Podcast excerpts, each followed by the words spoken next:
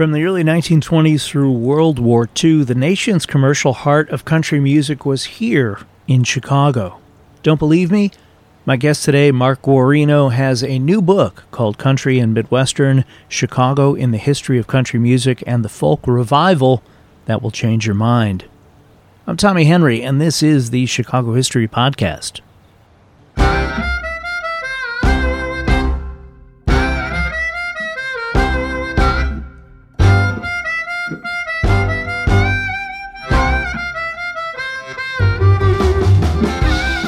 Before we get started, a little background on Mark. He is a contributing writer to the Washington Post, where he frequently covers Chicago and the Midwest. His writing also appears in the New York Times, The Guardian, Crain Chicago Business, the Chicago Tribune, Reuters, the Chicago Sun-Times, New York Magazine, ABC News, and others. I sat down with Mark recently at Carol's Pub on North Clark in Uptown to talk about the book. Before we get to the book, let's talk a little bit about you for a moment. If I read your bio correctly, in addition to all the publications and broadcast news outlets you've written for, you've also penned nine full length plays, 12 short plays, and even a radio play. So some of your works have been produced by Straw Theater, the House Theater of Chicago, Walkabout Theater, the Curious Theater Branch, Zebra Crossing Theater, and Chicago Dramatists. And now the book. From where does this drive originate?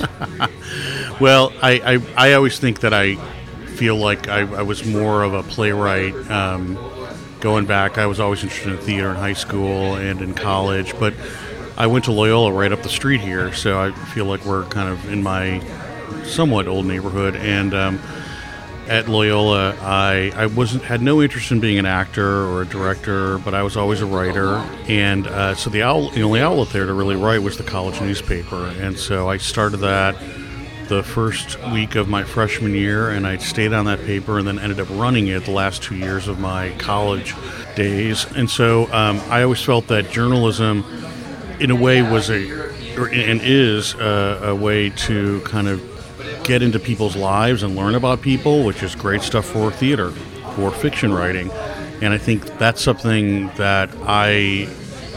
It was an advantage I had, I think, of other creative writers because I think you can think in your head what people are about, and um, but if you don't really know or interact with people who are different from you um, in age, race, ethnicity, the location of the country, everything, you're going to have a pretty myopic view of the world. And, and I found like a, a lot of writers just don't really have a lot of life experience. And journalism really, boy, it gives you that. I mean, I just came from being in uh, covering a tornado and down in Rolling Fork, Mississippi, in the Mississippi Delta for the last three days. I got back last night. And um, you know, just it just you, you get you know meeting people completely different from you, going through circumstances you'll never really go through, but really connecting with them and so I always saw that journalism and playwriting and creative writing are all kind of meshed up in one ball. And that's how I saw it when I was a teenager, and that's the way I see it as now as an aged, decrepit person. Your book is called Country and Midwestern Chicago in the History of Country Music and the Folk Revival. Rolls right off the tongue. For those hearing about this for the first time, why isn't Chicago more well known for its role in the development of country music? I think there's a couple of reasons. Um, one is a really weird answer is that people just didn't weren't aware of it. It's not a history that kind of continued over time and was retold over time. And so I think just people were not really aware of it. Whereas, you know, with the blues and jazz, because of Chicago's sin of segregation, it was really re- relegated to specific parts of the city, and it produced real major stars who changed the world, like Muddy Waters and Howlin' Wolf, and the list is really, really long. And so it's very recognizable. But with country music, it was literally less about stars, but it was really about the kind of experimentation and the innovation of the music here. And that persisted over decades. And it moved around a lot and so didn't have that identifiable neighborhood or part of the city or person you could wrap it all around, that story around. John Prine's probably the closest to that. In fact, it's it's really amazing. In the book, I talk about John Prine, but I really the section's really about his family. His family really is emblematic of Chicago's connection to country music. They came up here from Kentucky. His dad was a country music fan. His dad listened to country music radio here.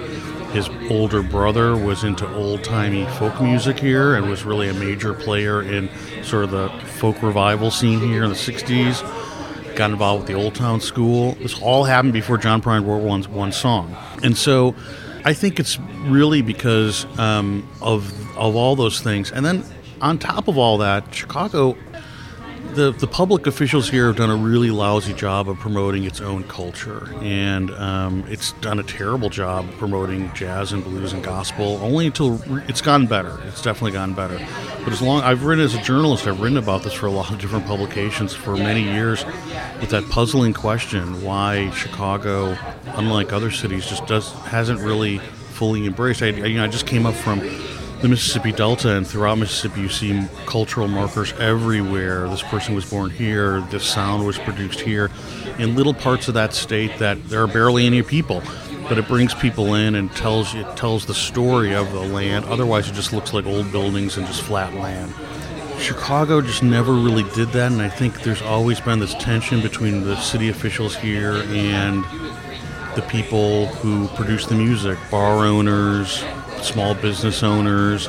Chicago has a really terrible history of um, City Hall against those type of people, and music comes from bars. We're in right, we're in one right now. My book has a whole history of bars shutting down because of the city of Chicago. So it's just it's a complicated history between the city and and uh, the music and. Yeah, I, so I think that on top of like just the nature of how the music developed here, or kind of help answer that question. After learning about your book, someone on Twitter posted something along the lines of, Oh my gosh, finally someone wrote a book I can't wait to read that I was never going to write, which made me laugh. Why has no one tackled this subject before?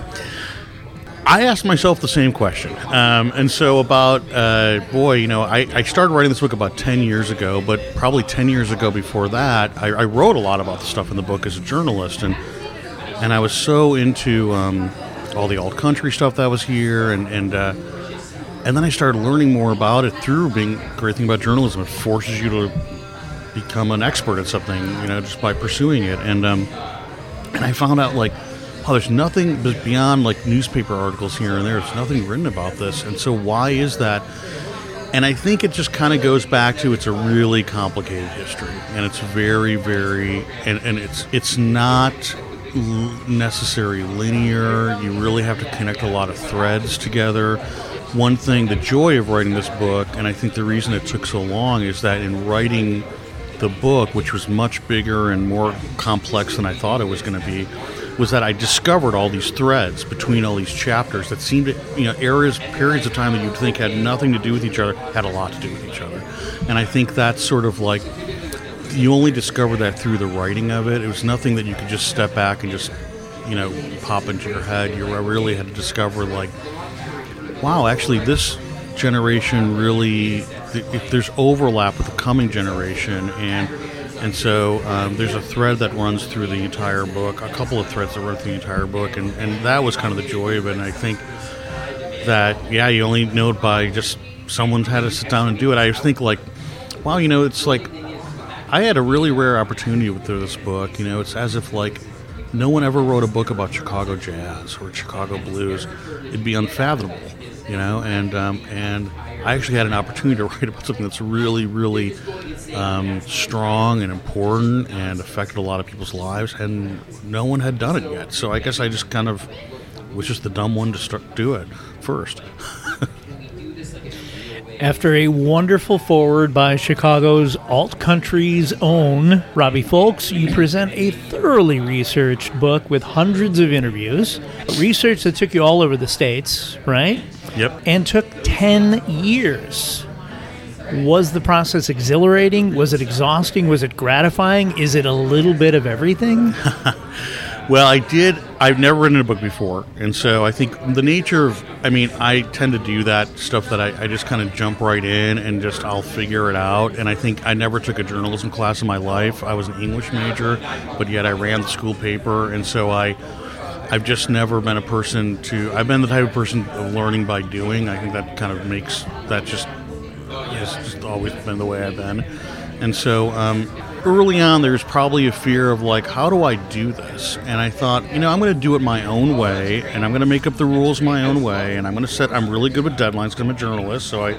I've had to write a thousand words in an hour before, you know, and so I just kind of structured it. So I created the structure, and then I just kind of created an outline, and just kind of went ahead, and then that's where you learn you really know nothing because once you get into it, you discover new things, and one person will tell you about another person, another person will tell you another person, and then it's like I have this fear that I'm gonna, I don't know everything, and so it really had to slow down to kind of make sure that every you know T was crossed and I was dotted. The exhilarating thing about it was. Um, and this is just part of the journalism thing too. It's just the same exhilaration I had this weekend and down in the down in Mississippi is that I really like talking with people. I really like interviewing people, and I really like getting people's voices. And with this book, I met people who had never been interviewed before. Um, people who just found it weird that out of the blue, I just this guy contacted them and wanted to talk to them about something they did decades ago, and it led to big memories gushing out. It led to a lot of tears and a lot of just like people just like going places that they never thought they'd they they hadn't been in a long time, and that to me is like that human connection to me is really really important. I, I consider it a real privilege to be able to do that for this book and, and for other stuff that I've done, and um, so that was really the exhilarating thing to tell the stories of people who you know I think needed to be told, and I have to say that a lot of the people I interviewed quite a lot have since died since I've interviewed them, and um, and that kind of really hurt. If there's any kind of like pain of the book, it's like you know I really wish that some of the people could see. You know, one guy got the books are going out this week, and one guy who I interviewed um, out of the blue, I didn't know him at all, and I saw on social media. He, he wrote on literally wrote on social media. A couple years ago, this guy called me out of the blue and wanted to talk to me about like playing folk music in the '60s at this little club, and the book arrived today, and I turned to page 117, and and I felt you know, it, it just like you know, I kind of served as like a witness to like, you know, yeah, you did something, you contributed to a longer story, and now it's there, and so um, I feel I feel really proud about that and the story is preserved forever. Now it's in a book. it's know? in a book. Even if he didn't record or his recordings are lost to the is, ages, his story continues. Yeah, I mean, music is not about the stars. The, the music, the history of music is not. The, the stars represent 1% or maybe even less of the history of music in this country. We get fooled thinking it's the opposite, but it's really that.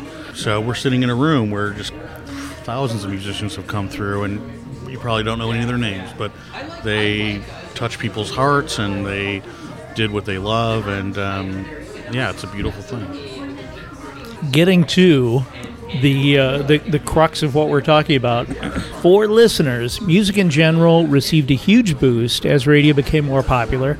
Uh, according to Mark's book, in November of 1921, there were roughly 1,300 radios. That's actual radios in Chicago homes.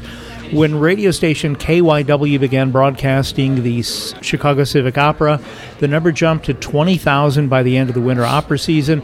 Less than a year later, there were 75,000 radios in Chicago homes kids from this is the part that really made me laugh. Kids from Crane, Lane Tech, Harrison, and Washburn, uh, those are technical high schools here in Chicago, spent their summers building radio kits and selling them for a profit. I love that. I love that. There's actually a lot in there that because we, we had space, we took a lot out, and it was amazing. That I never really knew what a technical high school is, and um, that's what it was. It was these schools that had these very advanced engineering programs and the demand for radio was so hot during this short period of time, they couldn't make enough.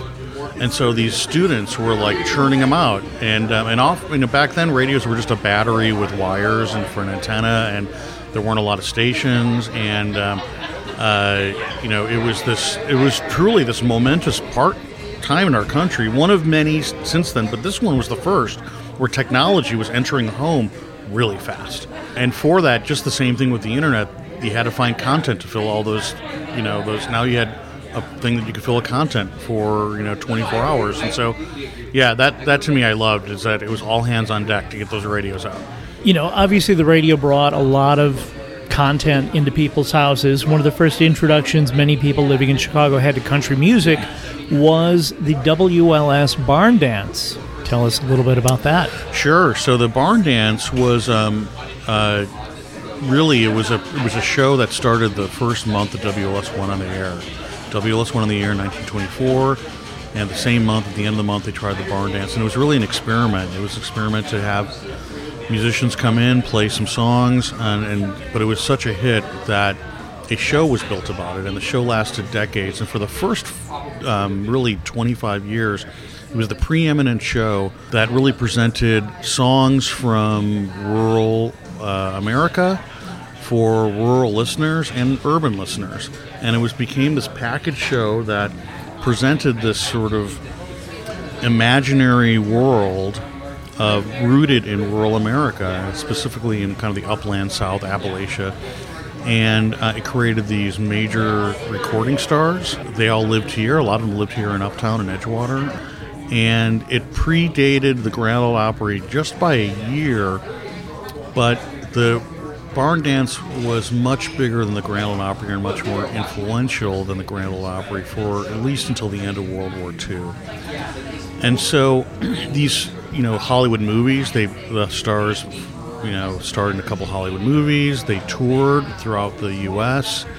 It became a coast to coast broadcast from here, and it, it so its influence was completely significant, and it produced a stable of stars every Saturday night at a live broadcast from the South Loop. It's incredible to think of all these musicians in a studio, like waiting for their cue from the radio guy, like go, yeah. you know, and and they would play. And yeah. that's fantastic. By the way, uh, speaking of stars, one of the many things I learned from your book, in 1932, Gene Autry, the singing cowboy, and his new wife Ida May, which is a great name, right. which I think more women should be named Ida May, moved into their first home together at 4501 North Malden Street, again, not far from here. And Gene Autry worked for the WLS Barn Dance for four years amazing to think of that. Because, yeah, you know, and that was before you know he became a big star, kind of promoting. If you believe it, believe it or not, in the twenties, there was sort of a Western craze going on. Um, people really embraced, um, had this fascination with the West. With, and I think it's probably at the same time these cities were becoming sort of very industrialized, very crowded. That the West seemed really like this utopia and the and the figure of the cowboy, and then the figure of the singing cowboy. And Gene Autry was one of the first, if not the first. And so he came here from Oklahoma. He had been in a couple small radio stations, but really he became a star in WLS, and that basically propelled him to Hollywood. He left from Chicago to go to um, to go to the West Coast, and then the rest is history. There is a fair amount of sadness in the form of broken dreams uh, in the book as country music moved away from Chicago. Uh, many musicians who stayed here uh, put down their mandolins and fiddles and took jobs as toll booth workers, or in the case of one woman, a switchboard operator at a local college. So you conducted hundreds of interviews for the book. I'm sure you heard a lot of those stories. Yeah, not just from that time period for the you know barn dance stars that had kind of aged out and time had changed. It was really rock and roll came in, and, and um, but just through a lot of the periods of times where people who hadn't really become huge, you know, recording stars, but were just working musicians, and um, there was not any really many places for them to play anymore. And they'd grown older, and there wasn't much radio for them anymore. WLS had changed to rock and roll. WJJD took over, but even then, that many years later, that changed to uh, pop and rock. And so I did find a lot of people who really had this moment in their life that was so special to them that really was their true selves. And then they were just kind of archaic and they had nowhere to go. There's a story in the book about, I forgot, one of the, there's a sister group in WLS, there were a couple, but this one, um, there's a story of her uh, son told me that when he discovered what his mom did in her early life, he really wanted to talk about it, and she would just cry. She didn't want to even talk about it, you know. And so, like that kind of thing, it was just like, you know, that's that's that's uh, pretty deep stuff. And so, um, yeah, that that that's kind of throughout throughout the book. You have a chapter focused on Win Stracke and the Old Town School of Folk Music, and one on the University of Chicago's Folk Festival, which started in 1961. Uh, the surprising thing for me was reading about a quote little chipmunk faced guy with a flat hat and pea coat on, and quote named Bobby Zimmerman, who wandered around Hyde Park trying to get a spot on the festival lineup, eventually was rejected. A month or so later, Zimmerman was in New York introducing himself as Bob Dylan.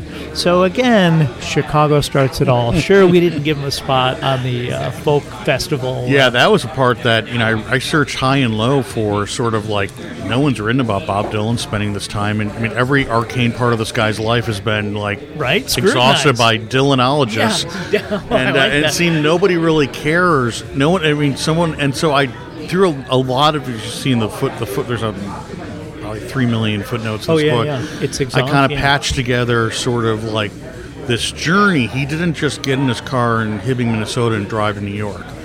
He kind of stopped at different places all along. He was sort of rambling around. And it was totally made sense that he came to Chicago because the University of Chicago Folk Festival was a big deal, and all the music that he was influenced by, and of also not just him, he wasn't crazy it was his generation of kids who were really, really interested in because they'd heard these recordings of these performers who had recorded like in the 30s and 20s, and they're discovering these songs now. And now these people are coming to Chicago to perform. Of course, he's going to be in Chicago. It makes sense. You know, so I interviewed a bunch of people who had definitely remembered him hanging around there. There was a guitar shop in um, on 57th Street that that was sort of a magnet for kids, including Michael Bloomfield, who later performed with Dylan. Um, I don't think they met there. They met a couple years later. So it was this like kind of bohemian center where like it completely makes sense that he would kind of come here and try to perform there. Instead, he performed in some of the student halls and just kind of hung out. But he was one of a bunch of kids who were doing the same exact thing, playing Woody Guthrie songs with their guitar and trying to fit in and trying to kind of embrace this identity that was really not them. And so, uh, yeah, it's a great. I, I couldn't believe that no one had really kind of put all this together. As you were describing his kind of circuitous route, I thought, oh, this reminds me of the Coen Brothers movie uh, Yeah. with you know Oscar Yeah. Isaac and, and and Yeah, well, there's that scene is in my book of um, you know the Gate of Horn was in that movie. So that was the folk club that was started by Bob Dylan's manager Albert Grossman, future manager Albert Grossman. And so um, the scene where uh, Llewyn Davis comes to Chicago was a real scene, and it, it's that that club was a again really influential because it was the first nightclub to present touring folk musicians. The music had been in coffee shops beforehand, little underground clubs. This was a club where you can get dressed up, take out your date, you know, get off your job at uh, wherever you are working downtown, and then go to this place and hear these folk musicians, which was completely unique. And that's why a lot of musicians came to Chicago because they wanted to play like a two week residency there. as fascinating as I found the music portion of the book, your tales of the bars on West Madison Avenue, uh, the Skid Row in the 1950s, were eye opening and, quite frankly, a little bit frightening. I mean, some of the stories of like bar owners chasing guys down the street. Uh, one bar owner. I, I don't remember what caused it, but shot a guy in the foot uh, as he was like trying to get away. And I thought, this is a different time. Like I can't imagine even in my advanced years having any bar where I would feel unsafe to go in. Well, it's So- funny because they talk about crime in Chicago now. It's part of a mayoral election right now. It was nothing compared to back then, you Yeah. know, where viol- gangland violence was common. There were business owners would fight each other, have gunfights. If you look at the Chicago Daily News, the Chicago Tribune at that time, it's filled with like stories you cannot believe. You know, there was just like it was a really rough period of time. Yeah. everybody was armed and um, and took took out you know, and then you had um, these were kind of like honky tonks more or less storefront honky tonks and. Um, and so the music's going on fast. there's a lot of vice, there's a lot of sex and gambling, and and so it's like things are going to be, you know, things are going to explode a, a lot. At the same time, there's musicians on stage playing music. Well, and, and you talk about chicken wire stages, you know, Yeah. John Prine playing, you know, stages at Wrigley Field area with chicken wire, much Mm-hmm. Yeah. like the Blues Brothers, uh, to keep people from throwing stuff at him. That's right. Like, that's just crazy. Yeah, he's he. Um, there's a great story he told me, John Prine, um, of uh, going to. So we talked all about this, and he said, "Oh yeah, you know, there was a club near Wrigley Field that my dad took, would take me before we go to um, Cubs games, and." Um, and so I was at the bar with my dad, and he said, uh, "Hey, I'm going to give you a little life lesson. You know, at a place like this, you order two beers, one to drink, and the other hit the guy over the head with when a fight starts." And he said, and so he found that story very funny. Later, um, I was talking to Joe Shanahan, who owns uh, Metro and uh, the Gingerman down there right by Wrigley Field, and he told me a couple years before John Prine died, and John Prine was very much, he got really interested in Chicago and his roots here the last couple years. He would just show up at places, and one of the places he showed up was the Gingerman, or not, I'm sorry, the G-Man Tavern, which it was the Gingerman.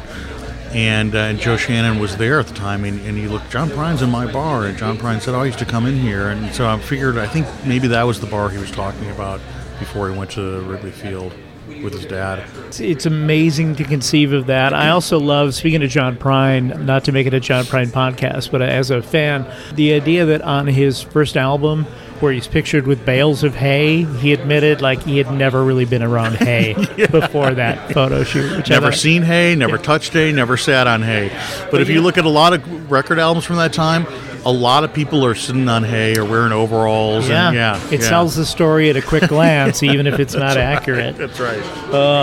So, speaking of Uptown, we're here in Uptown. We're at Carol's Pub. Carol's Pub has been here since 1972. It is one of the last remaining bars of that era. You devote a good portion to uh, Uptown, which back in the day was called Hillbilly Heaven.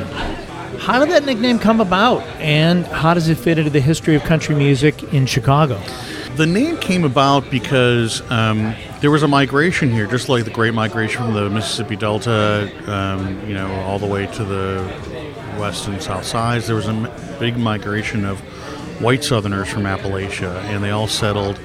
They spread kind of around, but a lot of them concentrated on here because after the stock market crash of uh, 29, um, the area really went downhill, of course, right? So, because this area was built as sort of a nightlife area with a lot of excessive stuff like nightclubs and bars and big theaters, and the economy couldn't, couldn't um, sustain all these all this infrastructure up here. So, a lot of landlords split up the units into multiple units, more multiple, multiple, multiple units, and uh, housed essentially poor people coming up here with their families looking for work. That caused a big overcrowding problem here. So over the years, the, the area kind of deteriorated, and um, uh, there was a lot of um, pe- people really out of work. There was just people also living in the conditions that they just had were completely not prepared for. Not only is the temperature different up here, you know, winter. Um, you know, it's like people are used to living in rural areas where you have a lot of room and, and you, there's a lot of beauty. Now, suddenly you're living in an area that's very loud, it's very crowded, that has rodents, that has uh, unsafe conditions for their kids, and so all that sort of thing happened. But they also brought up their music too. So that's kind of like the, the thing is to remember is that there was a lot of music played in this neighborhood, and there were a lot of played played at a lot of storefronts, and there were a lot of musicians living here and songwriters living here, and that was kind of the joy of the neighborhood. There was a lot of commu- really community here, and a lot of pride here too, and the pride really came from the pushback that eventually in the '60s, when urban renewal started, and um, the city had plans for this neighborhood to build uh, Truman College on Wilson Avenue to kind of move it past its sort of like slum-like conditions before up to that point there was a lot of resistance to that among the people who lived here and considered it more or less their home. And so it became this like it's a very think about it, it's not the biggest neighborhood in Chicago, but it became this neighborhood where it's sort of like there was a lot of tension between the city and the people who lived here. There's a lot of violence and there's a lot of organizing, a lot of political organizing and social justice organizing here. All that ran at the same time where there was music at all these events. Um, there'd be Saturday night events at community centers where you have a bluegrass band uh, from you know players who just you know were working nine to five, and Saturday night they would play. And so it, it's a really kind of interesting thing. There was, you know, at the same time the city wanted to develop, redevelop the neighborhood, make it a go upscale. Community organizers here had a dream of a self-contained neighborhood called Hank Williams Village.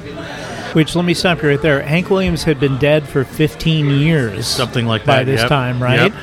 And so it was a chance. And again, I, I knew nothing of this until I read it in your book. And then, of course, I was down the rabbit hole.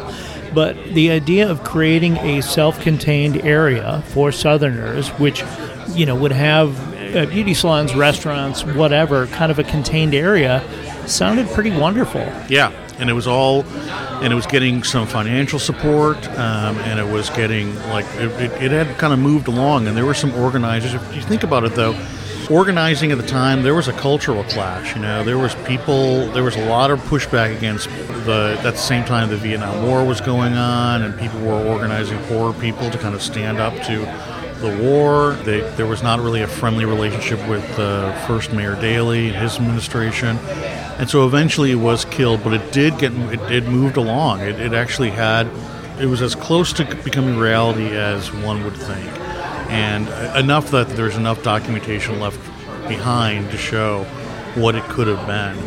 And um, yeah, it was amazing. You know, we, th- we hear all the time of planned communities. Um, that's not a foreign concept at all.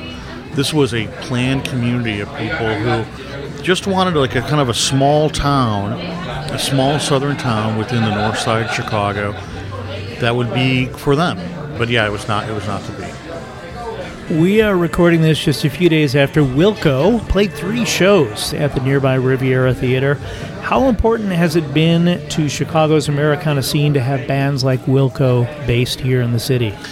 Well, I mean, I think like any scene, you need to have one or two recognizable big star bands to really draw attention to a scene. And in, in the 90s, Wilco was really it. They'd signed to Reprise Records in, in the mid 90s and put out records that were really critically acclaimed and, and just sort of like foundational to the scene here. Uh, Jeff Tweedy's wife, Susan Miller, co owned uh, Lounge Ax, which is a rock club that kind of became sort of the informal headquarters for a lot of this music. And so, like around Wilco, there was all this excitement for all these other bands too, that were kind of coming together, and there was a lot of collaboration among all these artists. And so, it was this really incredible, healthy scene that I don't think Chicago has seen yet. If you look at sort of pick up a Chicago reader from 1998 or something like that, from that point, you would not believe the people playing seven nights a week at all these clubs and all these bills, these triple bills of these artists. There are so many musicians here who also Wilco helped bring musicians to move here too because they helped sort of identify a scene that was rich, that was uncompromising, that was uniquely Chicago, that you didn't have to go to Nashville or LA or New York to really kind of be seen as legitimate. Um, so it was really Chicago became the very envy of um, a lot of other cities. And what's interesting about that whole scene is that at the same time that scene was happening, there was this rock scene happening as well with the Smashing Pumpkins and Material Issue and Urge Overkill. That was a bigger scene that was more identifiable with Chicago. So you had these scenes happening kind of at the same time and sometimes they would interact but sometimes they didn't and to me that just shows that like it was an incredible time in chicago that it sustained all of this music and i think one of the main reasons was you because you had the smashing pumpkins and wilco and their different scenes and that helped really spark all this energy around them you had all these record labels that were here. You had all these recording studios here. You had a lot of media that was covering stuff here. Every every daily newspaper had a full-time music critic or two or three, and so all the stuff was being covered. But then on top of all that, you had an audience that was going out that weren't you know connect necessarily connected with the band. They just were. It became a normal thing to go see music all the time. And so it was this really vibrant scene that I think that a lot of people didn't realize how unique it was until a lot of it had kind of passed. But I will note, you know, my book's coming out in April, and also it's the exact same time that a lot of the bands in this book are also putting out records.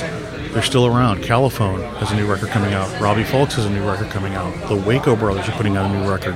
Even the Smashing Pumpkins are putting out a new record in May. So a lot of these bands really sustained careers, and I think that really says up. The scene was not a flash in the pan. They sustained really, you know, artists that had longevity. In the book, you write a lot about places in Chicago's music and bar history that helped usher forth the city's role in music. From Crash Palace and Lounge Ax on Lincoln Avenue, Gate of Horn, Earl of Old Town, in Old Town, Quiet Knight, Bar RR, Ranch in the Loop, uh, and about a hundred others. If you could go back in time and spend a long evening at one of those venues, which would it be? Oh man, that's a tough one. I know. Well, I've been to Lounge Ax a million times, so that's off the list. I've done that, um, and I think I was at Crash Palace once. Um, so I would have to say which one I would want to be at. I think the Earl of Old Town sounds like it was a similar scene to the Hideout, so I've been to the Hideout a lot. So they had a kind of a real tight knit community there. It sounded like the Hideout in the 90s, so I'm going to cross that off of my list. I think that I, I would really wanted to have been in the Bar Double R and the, the Loop. Um, where the Sundowners played, and um, and I probably and I could have had I known who was running, I probably could have been because it only it, it you know there are people in my book who went and visited it like Jon Langford and boy a million others. Um, and the Sundowners had uh, performed there for three decades and uh, was the house band there. They played, um, boy, I think, you know, six nights there. And it was the type of bar where you'd go very similar to Carol's, you know, where they were the house band. They would play multiple sets a night. They, you know, their their songbook was really, really thick. They knew every song, and people would sit in with them. And by all accounts, they were really hot players, and they were just incredible musicians and generous guys. They would let a lot of these punk. They would let these punk rockers come up on stage, play with them. It sounded like a really great scene, and also I hear that it had really great chili. So, and it was in it was in a basement too. So I think that it just sounded the photos, but I could kind of go there a little bit because the tables that were in that bar, they they allowed people to etch their names with a knife on all the tables. And those tables are around the hideout. So if you go to the hideout, you'll see those tabletops. Either they're on the wall or they're actually being used as tables.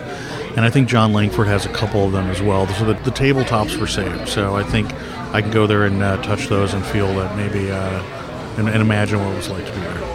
Mark has a ton of events coming up over the next couple months promoting the book. Some of them include uh, a little, you know, Q&A followed by music events. So if you're in the Chicago area, there are links to all the ways you can find out about these events. Go see them, get your book signed, uh, support local music wherever you can, support local authors whenever you can, and get out and learn something new about the greatest city in the world. Mark Guarino, thank you very much for uh, meeting with me today. It's a pleasure. Thanks for having me, and thanks for the drink.